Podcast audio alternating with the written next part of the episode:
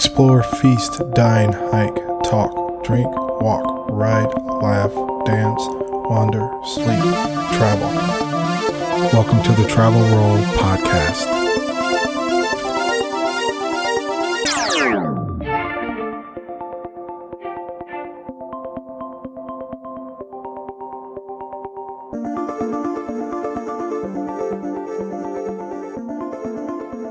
Got another topic for you.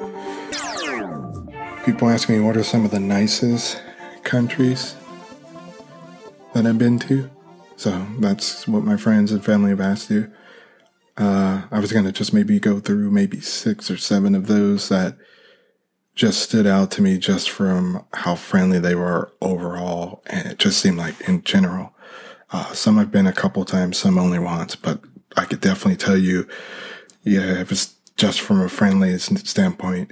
Uh, most countries I've been to are good, but these are the ones that uh, definitely stood out as being friendly. You know, if you're looking for that to start off an adventure. First up, Brazil. You know, I've never felt a sense of belonging more in a country than the people made me feel during my visit in Brazil. True story. They made me feel like I was one of them. Everybody's friendly and nice overall. In fact, they would call me family when chatting with me. Uh, Brazilians seem generally excited to see you and chat with you. So I felt really welcome, really like family there. That's why they uh, are on this list for me. Next up, Canada. Of course, I would mention Canada. No matter where you go, the people are easy to talk to. You feel pretty safe. And I've said before, it's such a diverse country. Um, and I don't know, you, could say it's a good reason to have it on this list, but the people in general, with all those reasons, the perception is that they are friendly and trust me, they are always seem to be in a happy mood. Make sure to go visit anywhere, I would say in Canada and maybe, I don't know, they, they should be on everybody's list for one of the friendliest countries to go to. Next up, Croatia. I was told this is the land of good people and good water. Both are true. Good water and friendly and good people that are honest enough to give you the truth. And that's always cool as well. So they're always there to help and they say it honest. Um, they, they mean what they say and they say what they mean on the weekends, don't even think about getting up early for breakfast here. People are there enjoying their quality time, sitting and people watching and having coffee before they start breakfast at 10 or 11. But the people there seem to always, you know, eager to learn something new about people that are visiting there and just are friendly and go about their way. Um, it's good to have a coffee and chat with friends and neighbors. Uh, Croatia to me is memorable for, for that. Mexico City Mexico City, you know, I, I didn't know how I'd feel about it, but it is one of the countries for sure that I for that I could say you remember people um for them saying hi to you in the morning walking on the street even when they then they don't know you and they do it with a smile uh, remember when you would try to pronounce something and a stranger would help you get it right or, or count how much you should give them that's Mexico City to me, or Mexico in general. The whole vibe's amazing. Um, at least, you know, Mexico City. Remember, you walk around the neighborhood and it just feels good to get out and enjoy.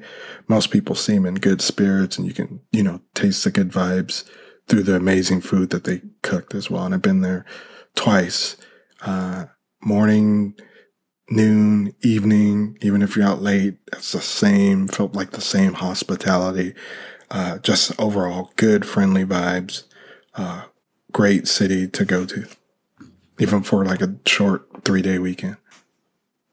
Peru was a country that I felt was hard to leave due to the friendliness of the people, especially in like the Sacred Valley area where, you know, if you're going to Machu Picchu, you'll be familiar with. But that whole area, it's just the people are super helpful, very nice, and it's like a really calming place. So you get all of that, like the niceness, and helpful, and calming. So you just feel like you're relaxed.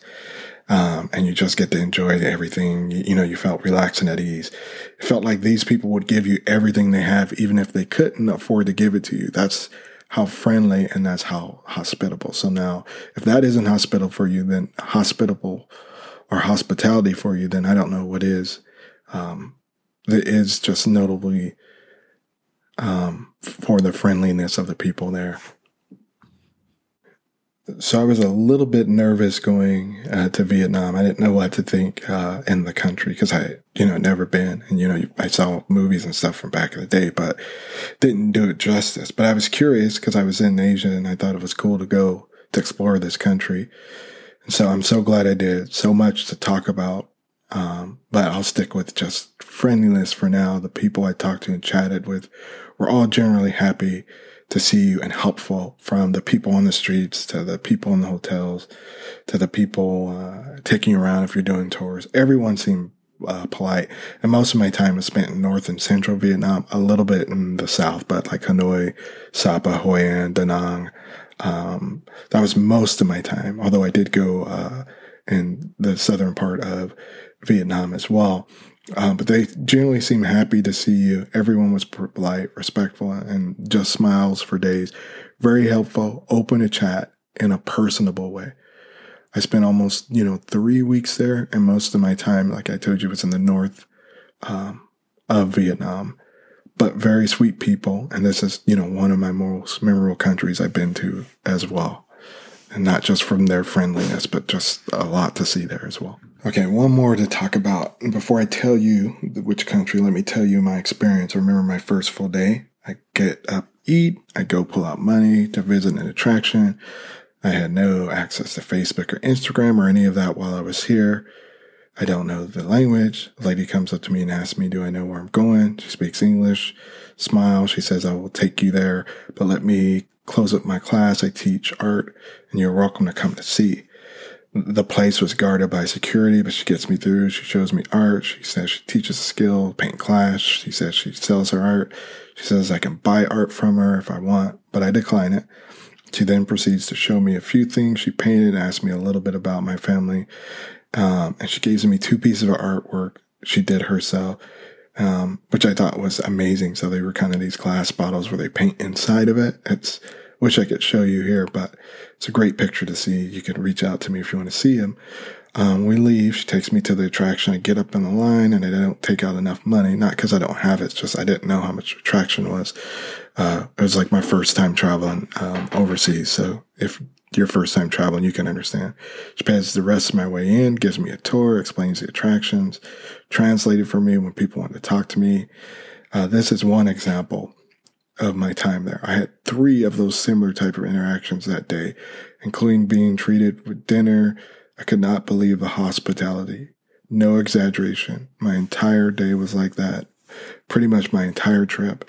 Even watching the people outside. When I get old, I hope I'm out the park like those people were here in groups singing, dancing, exercises. You have to see it to believe. Um, I know a lot's going on around the world. Uh, but I'm just telling you from experience, China to me uh, was one of the most you know friendly countries I had been to, um, and that that was you know it definitely um, was one that I'll remember, and I'll tell, you know, the stories um, from time to time. Uh, but all the people I interacted with were more than friendly. Thanks for rolling with me. See you next time. Thank you.